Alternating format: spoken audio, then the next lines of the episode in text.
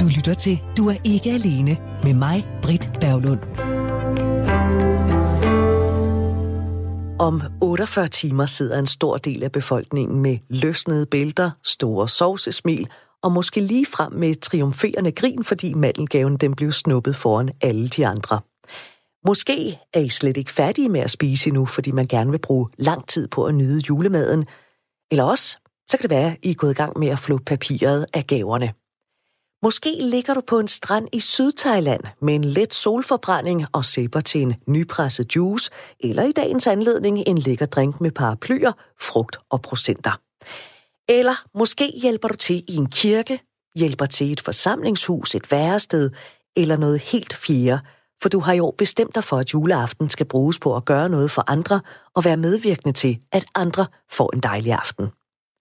Eller også så er du på arbejde, Måske er det dig, der sørger for at lappe mig sammen, når jeg skærmer på den store kniv, der skal bruges til at splitte anden ad.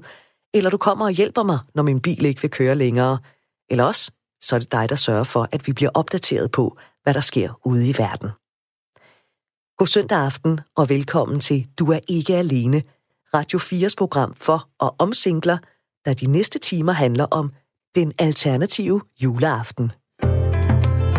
En af dem, der holder en alternativ juleaften, der dog umiddelbart godt kunne ligne en helt traditionel juleaften, det er Michael fra Ølstykke. Der er bare den forskel, at hvor en traditionel juleaften ofte involverer familien, som man enten besøger eller selv får på besøg, så åbner Michael sit hjem for mennesker, han aldrig har mødt før. Den 1. november, der skyndte Michael sig at melde sig til Røde Korses projekt Julevenner, der første gang matchede værter og gæster i 2012. Konceptet med julevenner, det er at skabe fællesskaber. Man kan enten melde sig som gæst, altså at man har lyst til at besøge nogle juleaften, eller man kan melde sig til at være verden, der ligger hus til. Og Michael, han har meldt sig som vært, og dermed klar til at åbne sit hjem for fremmede. Det er Michael. Hej Michael, det er Britt fra Radio 4. Hej Britt fra Radio 4. Hej. Du har jo via Røde Kors-projektet Julevenner valgt at lægge hus til en juleaften, hvor du som sagt skal være sammen med folk, du aldrig nogensinde har mødt før, og derfor ikke kender. Hvorfor har du valgt den model? Jamen for det første, så øh, er jeg øh, alene juleaften, øh, og det synes jeg at man skal være. Øh, og så mener jeg, at, at, at vi har så meget i, i landet, vi kan dele ud af. Øh, og hvorfor så ikke øh, hjælpe nogen, som, som ikke har så meget? Øh, og det, det er sådan set hele min bevæggrund for, for at gøre det, det er at, at, at hjælpe nogen, som, som måske ikke har midlerne, altså de økonomiske midler, til, til at holde juleaften. Den her tanke, den er ikke ny for dig, fordi du har faktisk overvejet det i nogle år, også før du blev skilt og blev single. Hvorfor er det først blevet til noget nu? Åh, det var et godt spørgsmål. Jamen, øh, så ja, ja, altså, men, men man kan ligesom øh, samle sig mod dem, og man kan sige, at omstændigheder skal også være der, og, og det ene med det andet. Og som jeg, som jeg sagde tidligere, jamen, i år, der, der er jeg sådan set bare mig selv. Øh, det sidste år havde jeg børnene, og for år, der var der, der, var der en anden hold ud med.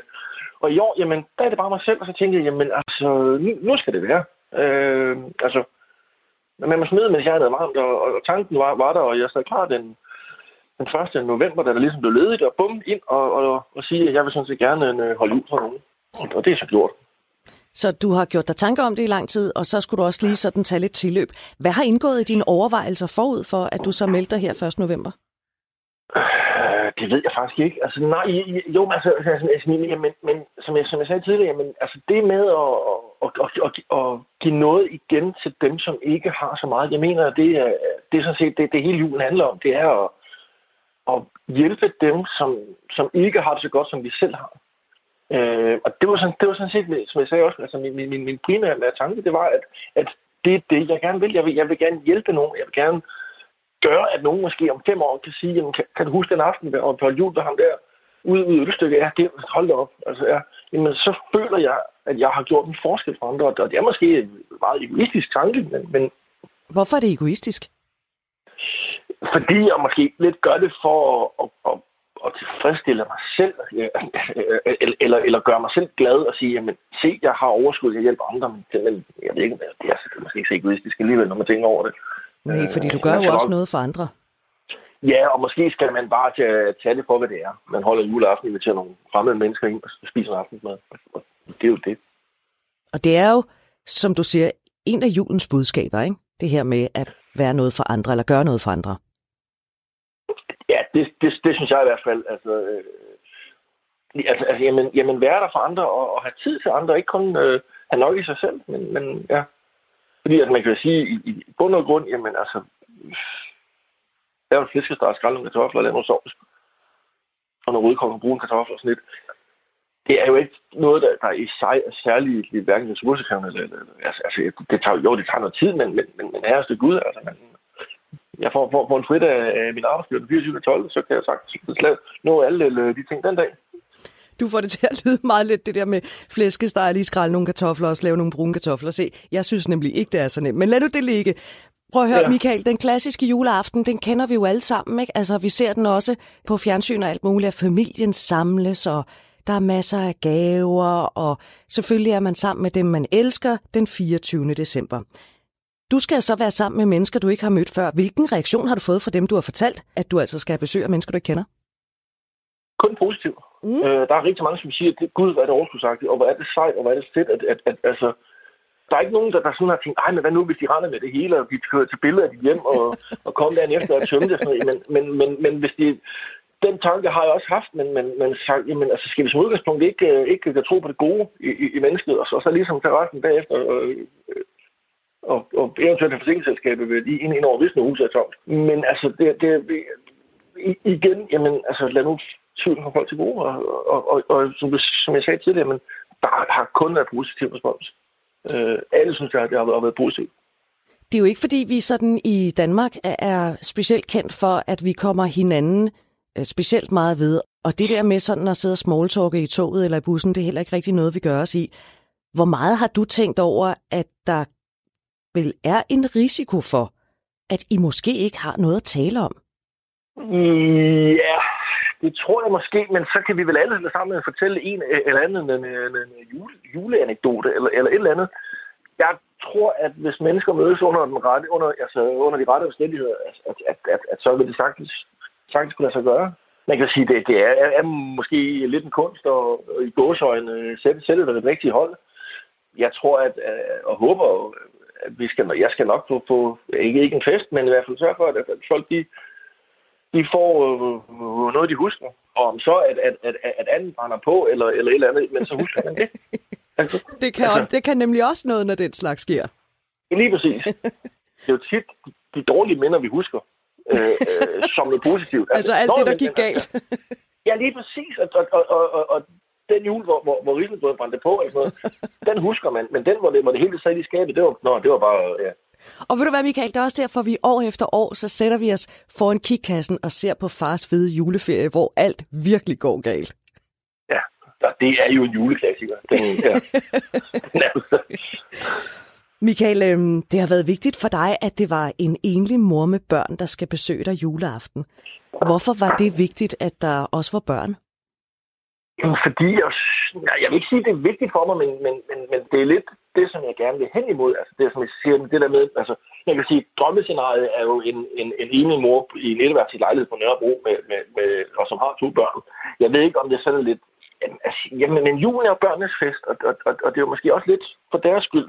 Altså, og netop, at, at, at, at de føler, at, øh, og får en, en, en opvækst, hvor de, hvor de, hvor de lærer, at, at, at verden er altså ikke sådan et, et rundt og koldt og kynisk sted som, som mange voksne måske lidt gør det til. Hvordan kommer aftenen til at forløbe, når øh, der bliver ringet på døren hjemme hos dig her om et par dage den 24. december? Hvad kommer der så til at ske? Jamen, der øh, er der forhåbentlig et, et, øh, et pyntet juletræ, man kan se, når man, når man træder ind ad døren, eller døren og bordet dækker op. Jeg står ude i køkkenet, og jeg ved ikke, jeg er ved at gå koge kartofler eller, eller et eller andet. Øh, og så vil jeg selvfølgelig byde velkommen ind. Øh, og hvis der er nogle gaver, så er man velkommen til at, at, at lægge øh, det, dem, dem under træerne. Eller træerne. Træet der er jo nok kun et til at starte med. Ja, og det er sådan set det. Og så øh, vil jeg, vil jeg præsentere mig selv og, og sige, hvad jeg hedder, hvad, hvad, hvad jeg laver, og lidt om min baggrund, og hvorfor jeg synes, at det, det er jo det, at jeg vil gøre nu. Så, så er dialogen ligesom i gang. Og så skal den stå på øh, god mad, god hjemmelavet mad, og så skal, ja. I, øh, skal I så danse om træet, og så er der julegaver, og så er det det? Jeg har ikke nogen køreplan som sådan, men, men, men, øh, men tager det, som det kommer. Øh, man kan sige, at derfra, hvor jeg kommer, har vi aldrig haft tradition for dansk juletræet. Øh, så, det, så det ved jeg ikke helt. Øh, og, og, og, de fysiske rammer i mit hjem er måske nok heller, eller ikke lige, lige til det. Men hvis, det, hvis der er stemning for det, så tror jeg godt, vi kan finde en løsning på det også. Jeg er helt sikker på, at I får en rigtig god aften. Det håber jeg også. Michael, øh, tak fordi du vil snakke med mig, og rigtig god fornøjelse med det. Og have en jo, mange tak. glædelig jul. Jo, mange tak. Og i lige måde, og rigtig god jul til også. Der er stadig plads til både værter og gæster, så har du lyst til at lære nye mennesker at kende, så kan du klikke dig ind på julevenner.dk. Selvom juleaften for mange er den aften, hvor man hviler i familiens skød, så er det også en aften, hvor der for alvor er gang i frivillighedsdanmark. Der er mange, der vælger at bruge aftenen på at hjælpe til et eller andet sted, og dermed være medvirkende til, at også andre får en god aften. Og det kan for eksempel være på et værested, eller i en kirke, eller måske et helt tredje sted. Jeg har talt med Laura Augen, der er centerchef for Center for Frivilligt Socialt Arbejde, og vi begyndte med at tale om, hvordan det helt overordnet ser ud med os danskere og vores vilje til at udføre frivilligt arbejde. Det er faktisk ret sjovt, fordi det er faktisk øh, fuldstændig identisk de sidste 20 år. Altså de 20 år, man har fulgt det nogenlunde til forskningsmæssigt, og vi i Centeret, Center for Frivilligt Arbejde, hvor jeg arbejder, der ligger tallet nogenlunde ens. 4 ud af 10 danskere laver frivilligt arbejde. Og vi tror faktisk, at der er flere, der gør det, fordi vi tænker nok, nok ikke over, når vi sidder i skolebestyrelsen, eller lige laver julemiddag på et plejehjem, hvor vores gamle moster bor, eller tager på spartalejren og laver chili con carne til 60 børn, så er det frivilligt arbejde. Så også sandsynligt er der mange flere danskere, der laver frivilligt arbejde. Men vi har jo travlt. Altså, vi er en nation af travle mennesker. Der er mange, der har så rigeligt at se til. Der er også rigtig mange, der lige frem går ned med stress. Mm-hmm. Hvem er det typisk, der prioriterer at lave et stykke frivilligt arbejde? Altså, det er en, den største gruppe overhovedet, det er jo ikke overraskende øh, mennesker, som netop er gået på efterløn eller på pension, og som savner indhold af deres liv og har masser af fysisk formåen og, og, og vil en hel masse stadigvæk, selvom de ikke er på arbejdsmarkedet. Så det er den største gruppe. Men den næststørste gruppe er ikke i timer, det står dem, der ikke er på arbejdsmarkedet, klart for. Men den næststørste gruppe i hoveder, som vi siger, det er meget overraskende, de unge de 15-29-årige, de laver meget frivilligt arbejde, eller mange af dem laver frivilligt arbejde. Omkring 4 ud af 10 unge laver frivilligt arbejde. Og det overrasker tit øh, folk, fordi vores syn på vores unge handler tit om noget andet. Ja, det må man sige. Og vi de er ved, dogne, og de gider ikke noget. Nemlig, når de sapper rundt og ja. så videre. Ikke? Ja, lige præcis. øhm, og vi ved ikke, desværre ikke nok om helt præcis, hvordan og hvor, og hvor meget. Men det vi ved, det er, at nogle af dem gør det helt vildt meget. I et helt år er de med Ungdomsrøde Kors, eller bor inde i Roskilde Festivalens maskinrum, eller noget andet. Men rigtig mange af dem giver os tilbage i lektiecaféen til fodbold, til øh, rollespil.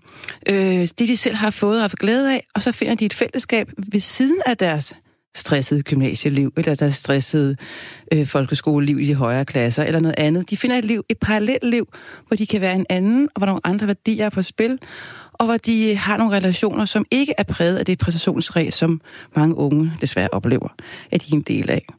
Og så er der også blevet mere og mere almindeligt, at øh, når man flytter til en ny by for at læse eller for at arbejde, så bliver man altså ind i den frivillige verden for den måde at få netværk og venner. Mm.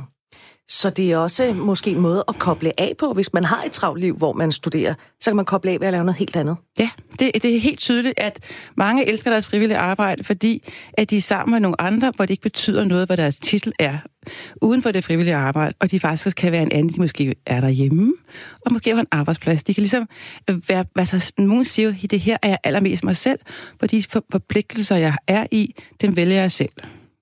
Hvad er det ellers, der motiverer for, at man måske bliver fodboldtræner, eller man bliver spejderleder, eller som du siger, man øh, laver noget for Ungdommens Røde Kors, eller hvad det end kan være, hjælper i, i, øh, i, hos flygtninge eller noget andet? Hvad er det, der motiverer? Jamen, det er meget sjovt, fordi det kalder vi faktisk øh, i centret de, de tre motiverende S'er. Altså, det skal være sjovt, ikke sådan haha sjovt, men meningsgivende og nogenlunde nemt, og man skal være sammen med andre. Det er helt afgørende. Det er fællesskabet, der betyder noget. Og det er meget, meget sjældent det digitale fællesskab. Det er det fællesskab, når man er sammen. Og så er det sagen. Hvad er det, vi er her for? Hvad betyder det? Og særligt på det sociale område, som jeg jo primært kender til, der betyder sagen rigtig meget. Men hvorfor det for andre kan være lige præcis, om det bliver den ene eller den anden idrætsgren, jeg havnet i som træner, var ikke så vigtigt. Det handler om, hvilken fællesskab mødte jeg i den her klub. Det er jo lidt sjovt, når vi har de sociale medier, og vi netop hører, at folk bruger uanet af mængder i den virtuelle verden, øh, at så er det rent faktisk nærværet, der er i høj kurs. Også hos de unge. Ja, men det, det, det jeg, jeg, jeg tænker, men vi ved desværre for lidt om det, men jeg tænker, at det også hænger sammen med lige præcis, at det er noget andet. Og selvfølgelig er der masser af frivillig arbejde, der foregår øh, via sådan online lektieplatforme, men vi ved også, at de skal stadig mødes. De skal mødes til julefrokost nu her helt aktuelt, sommerfest og noget andet. Det føles for mærkeligt at ville ligge så meget sit tid og sit engagement, og det skal man jo gøre, uden engagement lige meget, for der er ingen løn, hvis ikke man har nogen at dele det med. Mm. Vi har i tidligere udgaver af, af programmet her, Du er ikke alene, der har vi talt om, at vi danskere faktisk er ret svære at komme ind på livet af. Vi er ikke så gode til at åbne døren for øh, hinanden, og også for fremmede, der kommer til, til vores land. Men til gengæld så er vi åbenbart rigtig gode til at gå ud af døren og udføre noget frivilligt arbejde. Altså, jeg kan ikke, hvordan hænger de to ting sammen? Fordi det første lyder, som om vi ligesom har nok i os selv.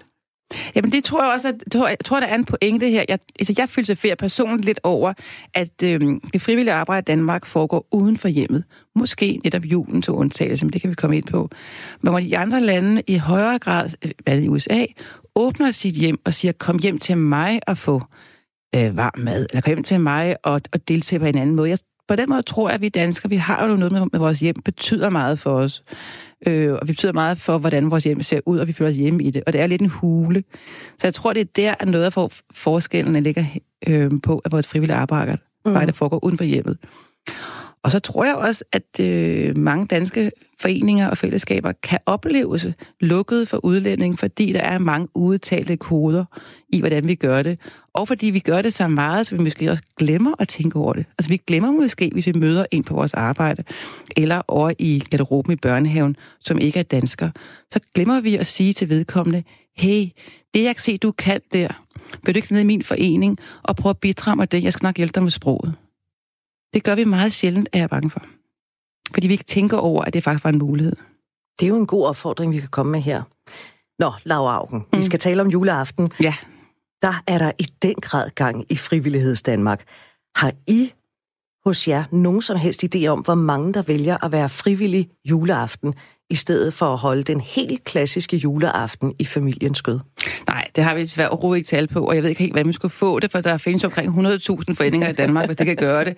Men vi har et klart billede af, at der er mange, der gør det ekstraordinært i julen. Jeg har selv været frivillig på et krisecenter, og der var der to øh, kvinder, som var enlige øh, mødre, og de jul, de jule, hvor de ikke havde deres børn hjemme, så, og de ellers skulle være taget til Fyn og Jylland, hvor de boede i København i det her tilfælde, øh, og holde jul i familiens skød.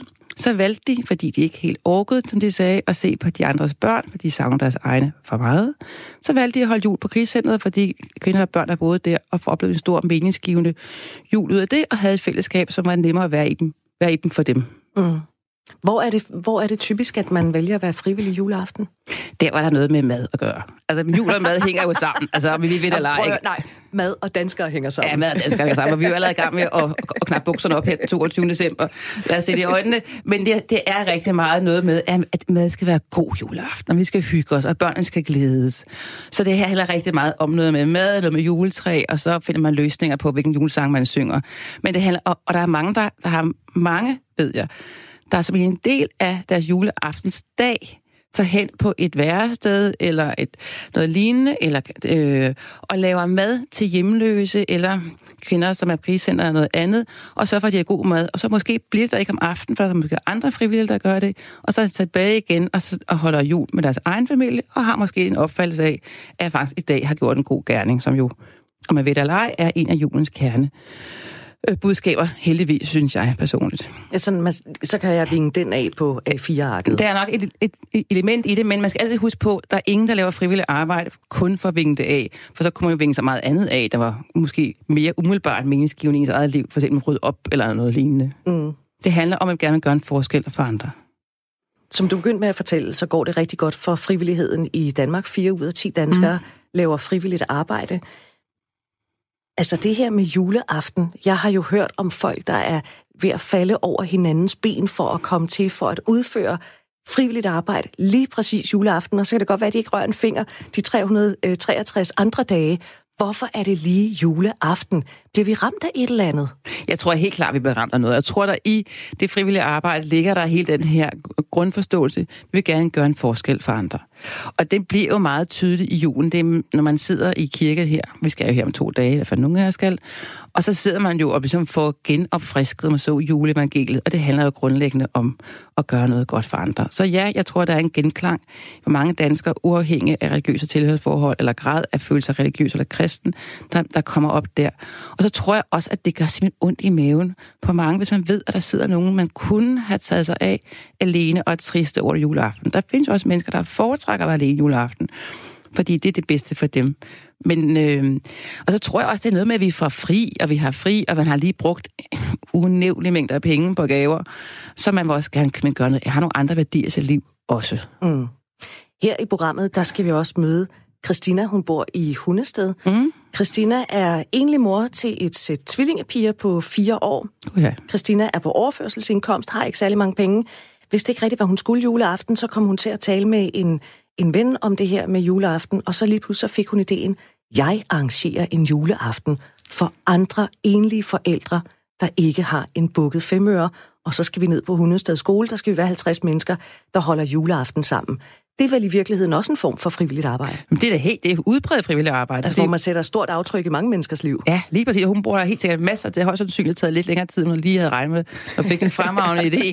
Så, så det er nok, øh, der, der er der masser af frivilligt arbejde i det, og jeg håber der er rigtig meget, at hun får lyst til bagefter at være frivillig i en anden kontekst, eller lave sin egen juleforening. Det, men det er stort arbejde at bygge en forening, så er det mere fundamentalt op, men i givet fald må meget gerne ringe til os i centret, fordi vi hjælper folk med at opbygge foreninger og vedtægter og kurser og alt muligt andet.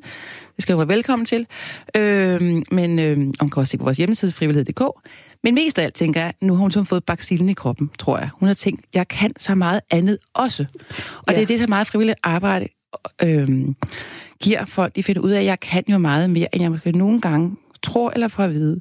Og en af, en af de hovedmåder, hvorpå man kan rekruttere en frivillig, det er ved at appellere til de, de kan. Ikke sige, hvad er det synd for dig? Du er enlig mor til to piger og fire år, og på her, du kan jo godt nok ingenting. Her kunne der være nogen, der kommer og sagt til hende, prøv at høre, du er skide god til at være mor. Fire børn, du, du øh, har ikke så meget økonomi, men du er virkelig god organisator. Har du ikke lyst til at hjælpe os med at lave en kæmpe julefrokost nede på skolen? Mm. Kunne jeg gå den vej? Og hvem vil ikke sige ja til det? Alle siger jo ja, når man være spurgt til om at gøre en indsats, som man kan se fornuften i, og som man kan bidrage til, fordi man kan noget. Ikke fordi det er synd for en. Det betyder vel i virkeligheden også meget, at man kan skrive det på en CV, at i det her, nu tager vi sådan en meget konkret mm. tilfælde med, med Christina, at det er jo en form for projektledelse, mm. hun er ude i, altså at stable et arrangement. Jeg vil få koldsved bare ved tanken om at skulle stable et arrangement ja, på benene for 50 personer, ikke? Ja. og så juleaften, hvor man har sådan et, der er bare ikke noget, der må gå ja. galt. Så det, det kan i virkeligheden, udover at det kan øh, stive selvtilliden af, så kan det rent faktisk også give noget på CV'et. Jamen, det kan det helt sikkert. Og der er der unge mennesker, der, som helt selv laver frivilligt arbejde, fordi det giver noget på CV'et. Og det ser vi faktisk mere og mere. Og der begynder at være uddannelser, hvor det, øh, hvor det betyder noget på kvotoransøgninger. Så ja, det betyder noget.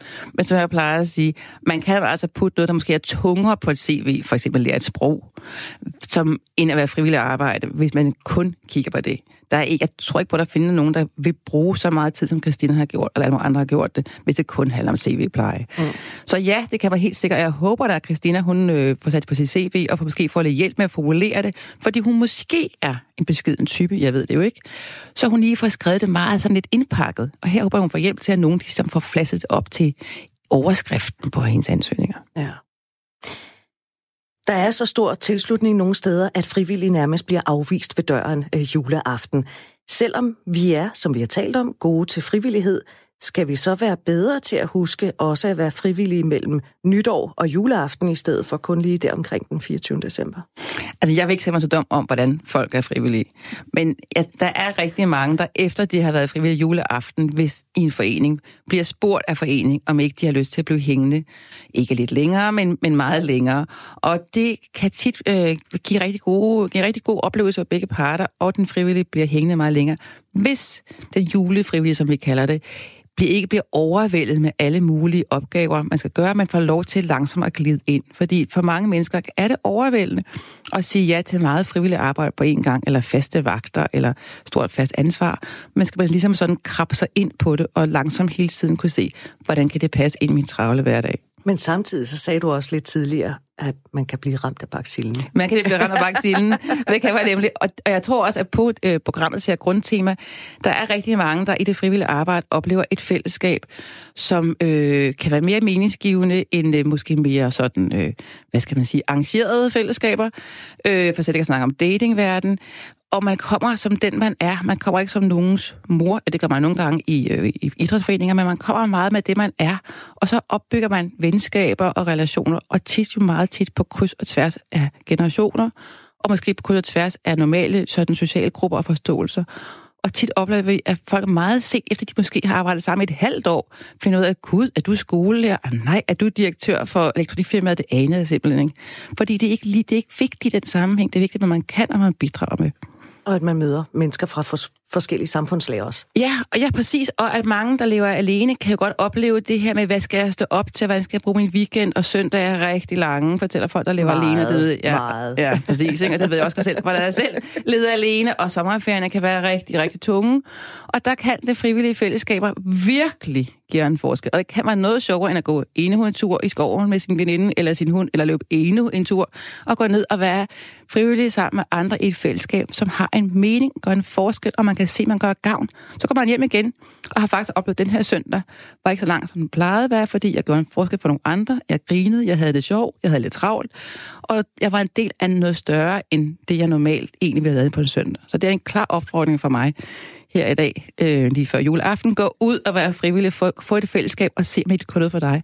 Og man kan jo godt shoppe rundt til at finde den rigtige forening og den rigtige sag. Man skal bare give det en chance, man skal nok lige komme et par gange. Mm. Og så er det fuldstændig ligegyldigt, om det er to timer om ugen, eller om det er 25 timer om ugen. Det er det nemlig lige præcis. Det er, lige, altså det er, det, det er kæmpe. Nogle steder er det ikke helt ligegyldigt. For eksempel, hvis du har med nære relationer, ja. altså hvis du har med børn at gøre, eller udsatte mennesker, så er klart, så kan det være vigtigt, at man er nogenlunde kontinuerlig og nogenlunde fast. Men der er alle mulige modeller, og man kan også nogle gange sige det til foreningen. Prøv at høre, mit liv er sådan og sådan og sådan. Jeg har brug for at langsomt glide ind i det og se, hvad jeg har lyst til. Og jeg har aldrig prøvet det før. Jeg ved ikke, hvad det indebærer. Man skal bare sige det. det er, på, den måde er det jo ikke, på den måde er det ikke som på en arbejdsplads. Det er jo ikke en ansættelsessamtale. Mm. Man, skal, man skal sige, hvad man har det, og så findes der meget tit en god løsning på det. Laura Augen, vi fik slået et slag for frivilligheden. Tak fordi du vil komme og fortælle om det, og så rigtig glædelig jul. I lige måde, og god jul. Det er et par bud på alternative aftener, her som Laura Augen talte om, hvorfor så mange vælger at bruge den 24. december på at gøre noget for andre. Og før Laura, der fortalte Michael, hvorfor han byder mennesker, han endnu ikke kender indenfor.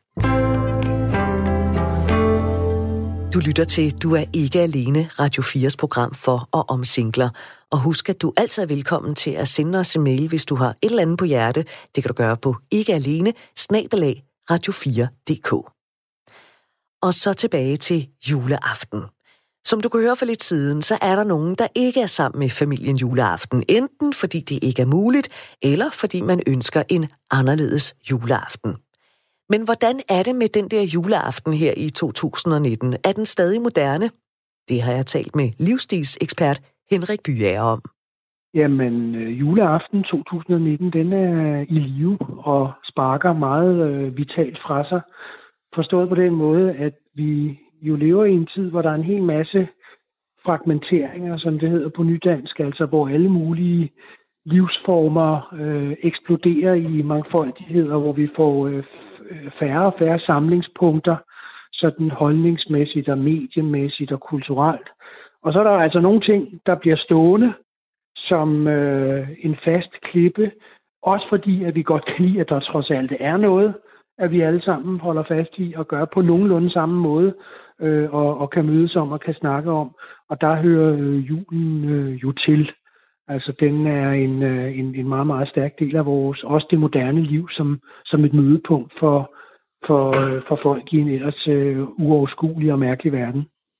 Hvad betyder det for os at have det her mødepunkt, eller sådan faste holdepunkt i hvert fald, en gang om året?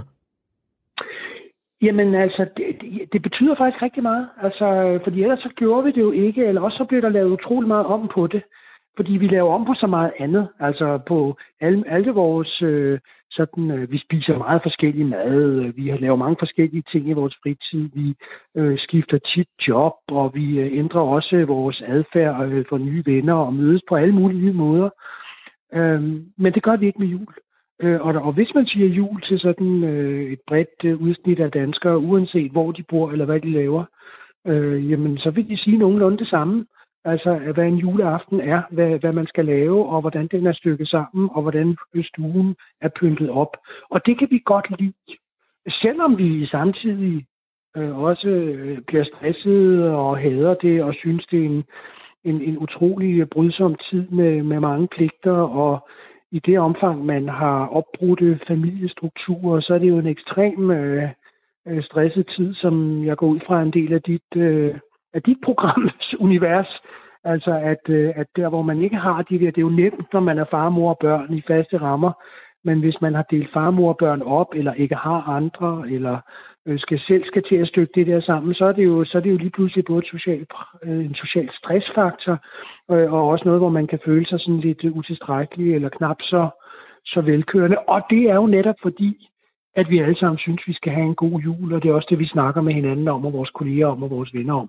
Så, så en trist jul, hvor der ikke sker noget som helst, det er sådan et, kan være sådan et lille øh, livsnederlag, vil jeg kalde det. Ja, det er jo ikke noget, man sådan går ud og flager med. At man Nej, måske ikke øh, så må man jo finde noget jul, andet, hvis man ikke kan stykke den der traditionelle jul sammen. Og det er der jo så også nogen, der gør. Mm. Øh, altså øh, nye måder at mødes på.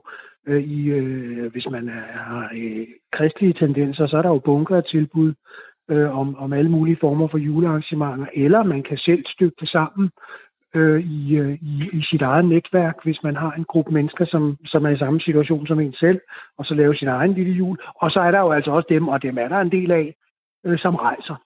Øh, ja, som, hvad går som, det som, ud på? Siger, jamen, det, dem der rejser, og det, og det er okay, det må man godt, øh, hvis vi nu skal snakke, hvad der er socialt acceptabelt. Det er okay at sige, øh, hvis man er en travl familie, eller en travl single, eller et travlt par, og sige, øh, vi har simpelthen, eller jeg har simpelthen knoklet sådan, og øh, været er pommeren til at kigge ud af vinduet. Jeg orker ikke øh, en, en stresset jul, så nu tager jeg til øh, Maldiverne, eller Gran Canaria, eller Thailand, eller hvor som helst. Øh, og så rejser der sig også i os, der hører om det, nogle meget sympatiske og varme billeder af afslappning og sand imellem tæerne. Og misundelse. og, og misundelse og en drink med et langt sugerør.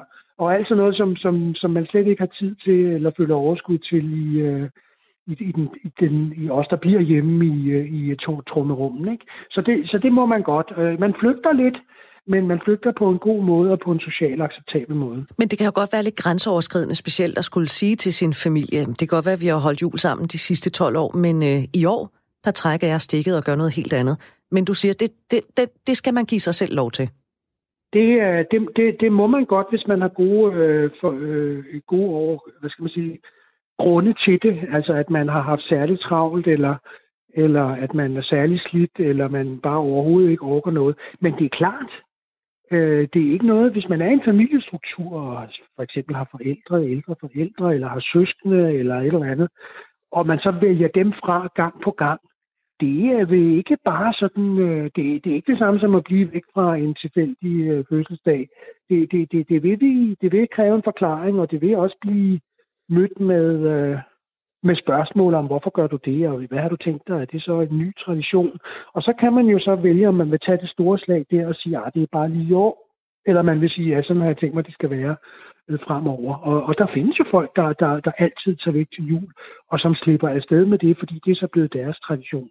Så skal de så betale tilbage, øh, socialt tilbage på et andet tidspunkt, når de så kommer, når de så kommer hjem igen. Øh, det, det er helt sikkert, fordi det, og vi, at vælge familien fra til jul, det er ikke noget bare lige, vil jeg sige.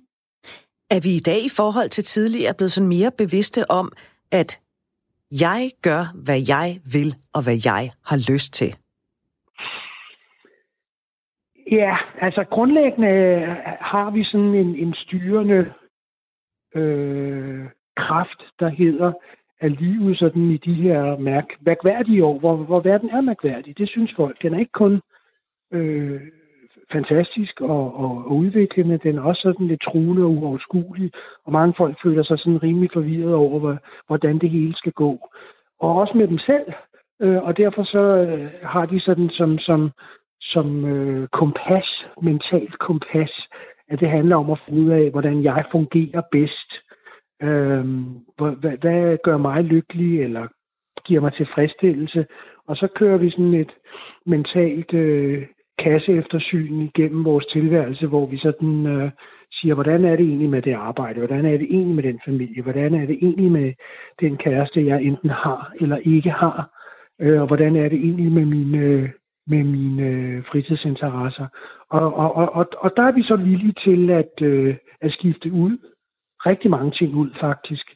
Øh, nyt arbejde, nyt sted at bo, øh, nye omgangskredse, nye fritidsinteresser, nye sportsinteresser eller sådan noget fysisk interesse, nye måder at spise på i, i, i længslen eller håbet eller rejsen mod at finde ud af, hvad der så er den allerbedste øh, vej øh, for mig.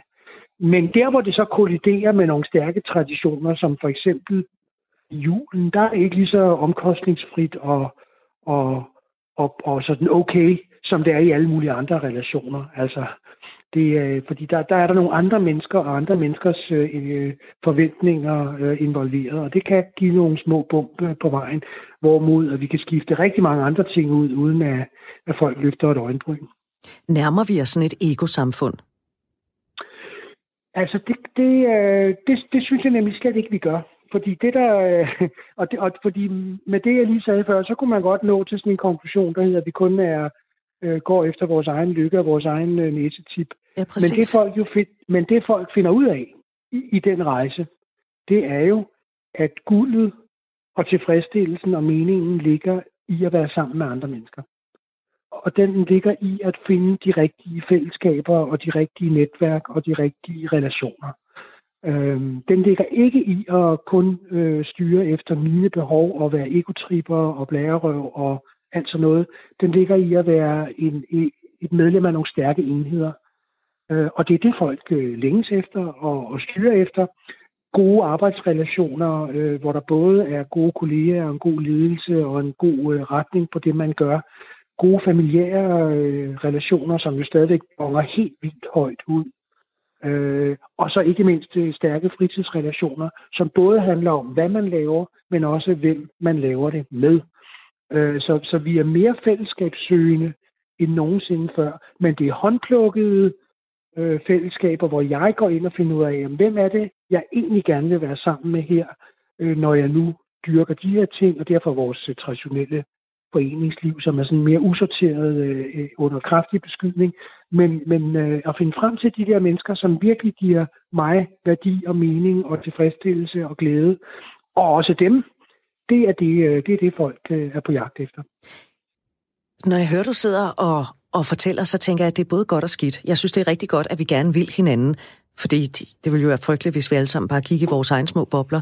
Men samtidig, mm. så tænker jeg, så kan det også være nemt sådan at blive fyret på papiret, altså ikke for chefen, men i en vennekreds, eller i, i familien, eller et eller andet, fordi man måske, fordi at man er så kritisk med, hvem er det, jeg ja. har lyst til at være sammen med her. Ja. Altså man skal og det er også være rigtigt, op på tæerne, ikke? Det er det. Jo, og det er også rigtigt. At sådan er det også.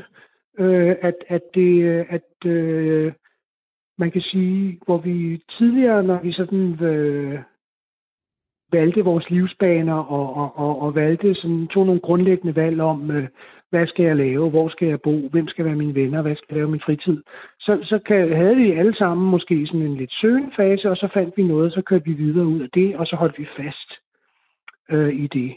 Og det gør vi ikke længere, fordi så står noget, der er mere øh, attraktivt, spændende, udbytterigt, øh, grænsesøgende, værdifuldt, dybt, højt, hvad det nu skal være, øh, hvad det er for nogle øh, øh, nervetråde, der bliver revet i, når man bliver fascineret af at gå et andet sted hen, jamen øh, så er der stærke kræfter, og, og, og, og derfor er folk villige til at droppe øh, relationer og ting, de har gjort, øh, vaner, øh, Øh, meget, meget hurtigt, hvis der er noget, der præsenterer sig som øh, mere værdifuldt øh, for dem. Og det er selvfølgelig herligt, øh, når man øh, så finder, hvis man så finder noget, der er det. Men der står også nogle efterladt øh, på perronen, øh, nogle andre nogle de efterladte fællesskaber, og det kan selvfølgelig også være, at vi har en forklaring på den høje singleandel der, Uh, altså, at, at der skal mere til, for at folk føler sig uh, tilfredse, og der er måske noget, der er bedre på den anden side af, altså naboens øh, græsplæne er altid øh, grønnere. Og, og det er lidt sådan, vi har det. Ikke kun i valg af partnere, men i valg af rigtig mange ting. At vi er super åbne, søgende, interesserede mennesker, som er gerne vil gå nye veje, og gerne vil udfordre os selv, og gerne prøve grænser. Men øh, vi har, finder måske ikke rigtig til hvile. Fordi når vi så har prøvet det her, så kunne man så sige, at nu har jeg fundet noget, som er super meningsfuldt og stærkt øh, værdifuldt øh, for mig. Men vi føler så måske, når der så står nogen og vifter med noget andet, eller vi hører om noget andet, eller registrerer en ny strømning i vores Facebook-feed, eller hvad det nu kan være, så er der altså mange, der tænker, at ah, det må jeg sgu også heller lige snuse til, og så, og så dropper de det, de lige øh, har fundet. Så det er sådan en, en tosidig udvikling, hvor man på den ene side oplever rigtig mange spændende ting, men på den anden side måske mangler det der mentale helle, som folk jo i virkeligheden gerne vil have. Mm. Det lyder lidt som om, altså vi, har, vi kører sådan lidt swipe-liv, ikke? Altså, øh, det, er ikke, det er ikke kun på Tinder, vi, vi, vi søger en kæreste, men vi swiper sådan også i vores liv, ja. ja og nej til forskellige ting og til forskellige mennesker. Det gør vi helt sikkert også, og der er nogen, der gør det rigtig meget. Ja. Og, og, og hele tiden. Og så er der Øh, så er der altså selvfølgelig sådan øh, mellemgruppen, som er sådan øh, knap så brutale eller hurtige på, på fingrene. Men, men, men det er helt klart, at, at den her øh, livsform, hvor vi også kan overskue og vælge og sortere i mange ting meget, meget hurtigt igennem alle de platforme, vi, vi lever vores liv imellem, at det har jo den konsekvens, at man, øh, man øh, dumper ting hurtigere og prøver nye ting hurtigere end nogensinde før. Det er der ingen tvivl om. Og vi har jo heller ikke brug for hinanden lige så meget, som vi havde for 50-100 år siden. Vi kan klare os Vi har brug for en... Ja, ja. Øh, det vil vi så helst ikke, vil jeg så sige. Mm. Men det kan vi godt. Ja. altså, lykke, det, det er ikke noget øh, lykkemål for ret mange mennesker at være helt alene. Fordi man kan sige, at vi sådan gik, vi kan gå lidt tilbage og så frem imod det her øh, informationssamfund, det mobile samfund, det, det grænseløse samfund, der var der jo nogle sådan fremtidsforskere, der havde sådan nogle visioner om, jamen altså, altså vi ville få en stor gruppe mennesker, som øh, levede helt alene, øh, fordi de øh, ved hjælp af deres, øh, de, de, de kommunikationskanaler, vi havde, jamen så kunne de passe deres arbejde, og de kunne handle, og de kunne få kulturstimulering øh, helt øh, alene. Der var ingen grund til, at de bevægede sig udenfor, og så lavede de sådan nogle små biosfærer, de så levede i helt alene og var super lykkelige for det. Og det er jo ikke Øh, det er ikke det, den længsel folk har. Og det øh, griber lidt tilbage til det, som jeg sagde før, at det er som om, jo mere flimrende og hurtigt og fragmentarisk øh, verden bliver, jo større bliver længslen efter at finde virkelig værdifulde fællesskaber, som vi også meget gerne vil investere i. Det skal man jo heller ikke øh, tage fejl af, at hvis folk finder de der nye eller for vitaliseret gamle relationer, gamle interesser, gamle netværk, gamle fællesskaber, eller etablere nye, jamen så vil de gerne investere noget i dem, og de må gerne være forpligtende, og det må gerne være noget, hvor nogen kommer og hanker op i mig også, og hvor jeg hanker op i dem, og hvor vi føler, at vi har en, en indbyrdes øh, afhængighed og en indbyrdes øh, forpligtelse til at holde hinanden øh, i gang. Det vil vi enormt gerne have, men vi skal bare lige finde det helt rigtige først. Om to dage er det juleaften. Øh, jeg kender flere, der banner den der jul langt væk. De næsten bider sig i knoerne, fordi den skal bare overstås den aften. Ikke? Det er dyrt, det er opskruet, der er forventninger til en. Forventninger, man måske i bund og grund ikke øh, har lyst eller kan indfri, men man gør det, fordi man skal. Og man skal mm. også være sammen med sin familie, som man måske ikke har det tætteste forhold til. Sig mig mm. engang, Henrik Byager, den der jul, ikke? bliver mm. den nogensinde umoderne? Altså, jeg tror det faktisk ikke. Øh, ikke så længe vi har øh, den der store fælles forståelse af, at det er noget, som øh, vi skal fejre med hinanden. Og selvom det er både stressende og, og forpligtende og, og selvfølgelig kan være meget konfliktfyldt for nogen, hvis øh, familierelationerne øh, eller hvem man nu holder øh, julen med, er, er anstrengte, at man så netop bider sig i knorene og kun tænker på den dag, hvor, hvor det er overstået, hvor man så kan ånde lettet op. Men der er jo samtidig øh, meget øh, glæde forbundet med det, øh, og, og, og de fleste mennesker har det jo sådan, at øh, når de så går rundt omkring det der juletræ, og vi med vores øh, sprukne december ryster, synger de her, øh, de her øh, stammer også igennem de her julesange, altså er der sgu alligevel noget øh, over det, ikke? Det er der, man bliver grebet lidt i hjertet. Ja, så forstår man, og også fordi, at så tænker man jo tilbage. Øh, altså, det er jo også en af de aftener, hvor man, hvis man er sammen med mennesker, man har lange relationer med, tænker tilbage og mindes, øh, fordi så mange momenter er der heller ikke sammen med dem. Og så har jeg jo slet ikke sagt, at hvis der er børn med omkring det juletræ, så kan man jo godt droppe al snak om at nedlægge det projekt. Fordi så, så, så har vi jo stadigvæk den der lidt mærkelige øh, magi øh, knyttet til det, som jo er meget smittende, når man, når man får lov til at opleve det øh, med sine egne børn, eller bare med andres børn, eller ens søsters øh, børn. Der skal man altså virkelig være øh, hård om hjertet, for ikke at synes, at det er, det er en særlig øh, begivenhed. Så, så det er jo en meget sammensat ting. Mm. Fordi det på den ene side er øh, en del af vores kultur. Det er en af de få ting, vi har tilbage, som vi alle sammen fejrer samtidig øh, og, og kan snakke om og kan dele. Og så rummer den også alt det, som vi øh, kan blive fuldstændig øh, altså få kvalme af, af materialistiske ræs, af øh, traditioner, som egentlig ikke rigtig betyder noget for os i den kristne tro, for ret mange af os i hvert fald, og at man i og nogle tvungne fællesskaber med nogle mennesker, som man måske med vilje har valgt fra, og som man så skal dele det her moment med. Så det er sammensatte følelser, men jeg må bare stadigvæk sige, at øh, der er intet, der tyder på, at julen er under øh, afvikling, øh, og der er intet, der tyder på, at, at nye generationer siger, at vi holder sgu ikke jul, for det synes vi er noget pjat, som ikke øh, har nogen værdi. Det, det, øh, det, det, det kan jeg ikke se i min krystalkugle i hvert fald. Kommer den til at ændre sig? Eller vil den altid være sådan en one size fits all-agtig? Du får de store spørgsmål, jeg ved det. ja, jamen, jeg, jeg, jeg, jeg tror det ikke rigtigt. Nej. Altså, for eksempel kan man sige, at der er rigtig mange øh, øh, madtendenser, som er skyllet ind over os, og det er noget af det, vi diskuterer allermest. Øh, der er mange mennesker, der spiser det samme mad, men der er godt nok også mange, der ændrer kost øh, på alle mulige øh, parametre i, i, i de her år. Men tanken om, at man ikke skal have enten flæskesteg eller andesteg eller gåsesteg og risalamang og brun sovs og hvad vi ellers har juleaften, den er alligevel meget, meget langt væk. Ja, for så er det jo ikke øh, jul. Nej, så er det nemlig lige pludselig ikke jul. Ja. Øh, og, og der skal altså også være et juletræ. Så kan det være, at det er lavet af øh, at, at det er et bæredygtigt juletræ, man enten sætter ud igen, eller at det er lavet af et eller andet Øh, nyt, øh, ikke havskadende plastik, så man også kan genbruge det, og med LED-lys, der ikke belaster CO2-regnskabet.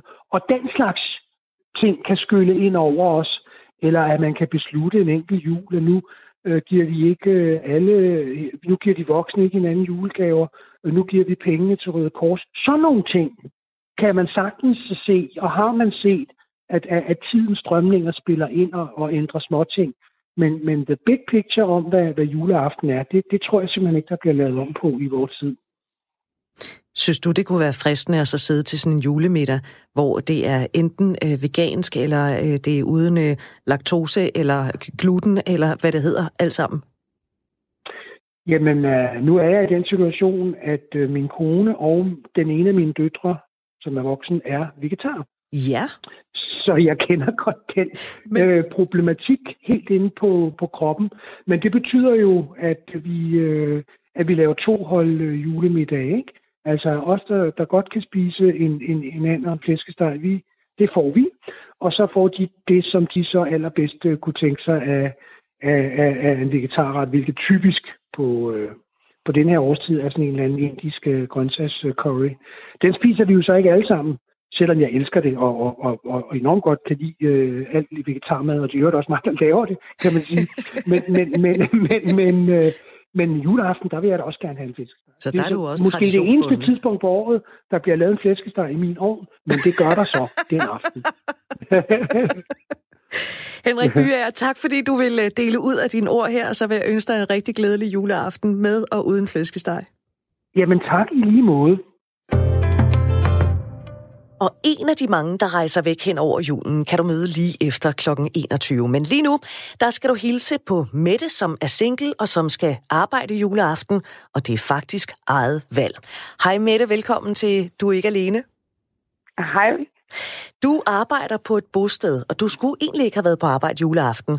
Så hvorfor skal du nu alligevel? Det er, fordi jeg ikke øh, har mine børn, og så tænker jeg, at øh, så synes jeg godt, at jeg kunne arbejde. Og så var der en, der kunne komme hjem og holde jul med sin familie i stedet for. Og det er fordi, det er det første år, at du skal holde jul uden dine børn? Ja, det er det faktisk. Så derfor så, øh, så valgte du at, at sige, det har jeg ikke lige brug for, så nu tager jeg på arbejde? Ja. Jeg synes, at så vil jeg hellere tilbyde, at jeg kunne tage på arbejde, i stedet for, at jeg skulle... Øh, jeg, jeg synes ikke, julen siger mig så meget, når jeg ikke lige har mine børn. Hvornår kom du frem til, at det var det, du gerne ville? Øhm, det gjorde jeg faktisk for en lille måneds tid siden. Der snakkede jeg med mine forældre om det, og så øh, sagde jeg, at det, det var altså det valg, jeg havde taget i år. Og hvad siger dine forældre til det? De synes, det er helt okay. For der kan jo godt være det der med julen, at man hurtigt kan komme til at gøre nogen kede af det, hvis man bryder lidt ud af normen. Lige præcis. Ja. Men du har så taget vagten for en kollega, der så har Ja. mulighed for at holde fri og være sammen med sine Ja. børn. Lige præcis. Og hvordan kommer din juleaften så til at forløbe? Jamen, jeg skal være på en øh, afdeling, hvor der forhåbentlig er nogen hjemme. Jeg ved ikke, hvor mange beboere der er hjemme endnu, men det finder vi ud af. Og så tager vi det stille og roligt. Hvor lang tid skal du være på arbejde? Jeg skal arbejde fra klokken 3 til klokken 23. Okay. I skal i hvert fald jule igennem på arbejdet. Ja, det håber vi da, at vi skal. Mm. jeg tror ikke, vi laver ikke så meget fællesmad og sådan noget med, med dem mere. Det må man ikke rigtigt. Nej, så, men selvfølgelig skal vi da nok sørge for at prøve at gøre det så hyggeligt for dem som overhovedet muligt. Ja. Ja. Når nu det er første gang, at du skal holde jul uden dine børn, hvor meget betyder det så, at du i stedet for har muligheden for at være sammen med kolleger, og også de beboere, der ikke skal hjem til deres familier? Jamen, det betyder faktisk... Øh, jamen, det ved jeg ikke. Altså, jeg synes bare, at, at jeg vil hellere så prøve at få, øh, give dem en dejlig aften, og, end at jeg skal sidde og, og være træt af, at jeg ikke har mine børn. Mm. Øh, så synes jeg hellere, at jeg vil bruge tiden på det. Og hvornår skal du så fejre julen med dine børn? Det skal jeg den 23. december. Okay, så du får altså også holdt noget jul. Ja, det gør jeg. Det gør jeg.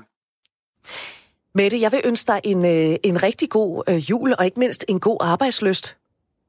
Mm, Tak. Og så og håber i lige jeg, måde. tak, og så håber jeg, at, øh, at du får en rigtig dejlig aften på arbejdet sammen med kollegerne og, og beboerne. Tak skal du have. Det håber jeg også. Lige om lidt, der skal vi have nyheder, og derefter tager vi hul på de aller sidste minutter af denne udgave af Du Ikke Alene. Og når vi nu i aften taler så meget om jul, så lad os give julestemningen et nyk opad, og det synes jeg, vi skal gøre med Karoline Henderson og Vil du være min i nat fra julekalenderen Juletestamentet.